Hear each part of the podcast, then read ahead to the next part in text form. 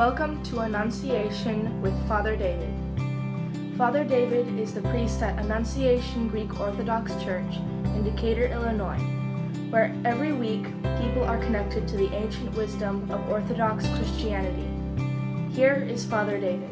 Christ is in our midst. He is in our midst. Good morning. Good morning. So today is uh, Super Bowl Sunday. I, I, only know that because I grew up in Colorado and uh, became aware of football and learned how to appreciate the game of football about the same time that John Elway became the quarterback of the Denver Broncos. And so I grew up watching him lose a bunch of Super Bowls. and I remember vividly the, the first Super Bowl that I watched where my team was in the Super Bowl. And that was a Super Bowl where the Broncos got destroyed by the New York Giants. And as a Broncos fan, I have had to suffer through five horrendous Super Bowl losses. And uh, to be perfectly honest, I, ex- I expect a sixth one today. And I mention that because our world is full of things that we hope for. You know, for sports fans, you know, we hope for the success of the teams that we follow. Uh, for those of us who are interested in politics, we are closely watching the primary season hoping that the candidate that we agree with most uh, wins the various primary contests and ultimately wins the nomination to become that party's representative in the presidential race or the congressional race or whatever it happens to be. Uh, for those of us who are fans of various entertainment franchises, you know, we hope that the most recent movie or television incarnation of our favorite series or superhero or book is going to live up to our expectations. And more often than not, we are disappointed. Regardless of what happens later today in the Super Bowl, whether it's the Carolina fans or the Denver fans who are rejoicing at the end of the day, somebody is going to be sorely disappointed.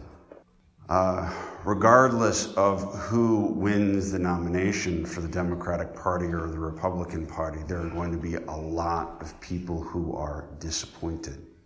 Regardless of who goes on to win the presidency of the United States, whether it's the Democrats or the Republicans, there are going to be a lot of people who are disappointed.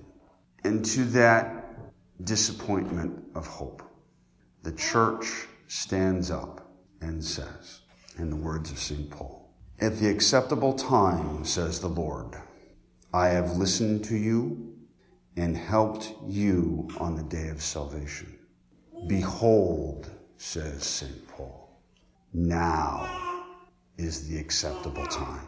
Behold, now is the day of salvation. And then he says something interesting. He lists all of these things that he, as an apostle, and Christians of that first century had to endure, despite the fact that now is the acceptable time and now is the day of salvation.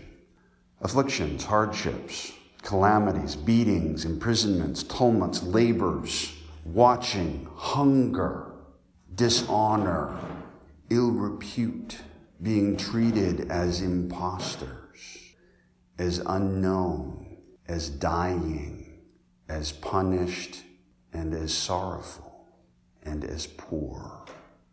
In other words, God understands that despite all of the pomp and circumstance that will be today on Super Bowl Sunday, Despite all the pomp and the circumstance that accompanies the primary season and the presidential election, despite all of the pomp and the circumstance that accompanies virtually every great moment in a human being's life, Every single one of us are going to be disappointed. Every single one of us are going to be miserable. Every one of us is going to suffer. Every one of us is going to die. And knowing this, he came out of love for us. He became incarnate in the womb of his mother. He was born in utter obscurity in a, in a cave, laying in a feeding trough. He had to live in exile, but during all of this, he perfectly obeyed the law so that in his humanity, our humanity might perfectly fulfill the law. And thus, Paul is able to say that despite all of these things, all of the sorrow, all of the tragedy, all of the pain, we are true. We are somehow well known. Despite dying, we live. We are punished, but yet not killed. We are sorrowful, and yet we are always rejoicing. We are as poor, but we make everyone around us rich. And despite having nothing, we possess everything.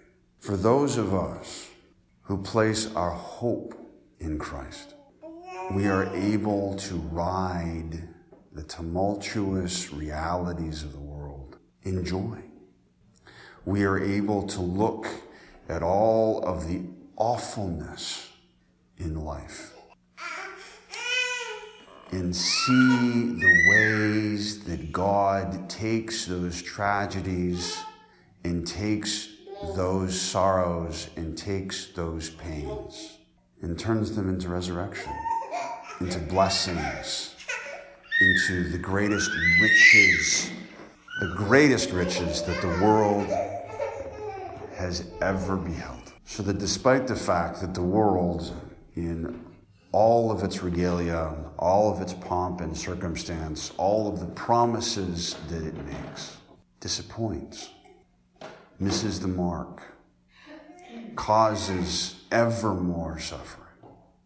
We who proclaim the gospel, we who hope in Christ, we who live in hope of the resurrection and the coming kingdom are able to stand as beacons of light and of hope for all of those who this day will be disappointed, for all of those who this day are suffering, for all who on this day are dying, because with Christ we have everything.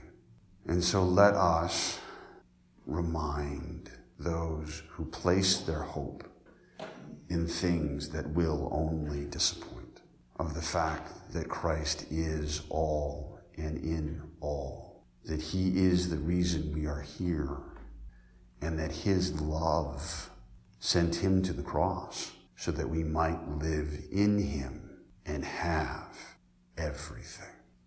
In the name of the Father, and the Son, and the Holy Spirit, now and ever.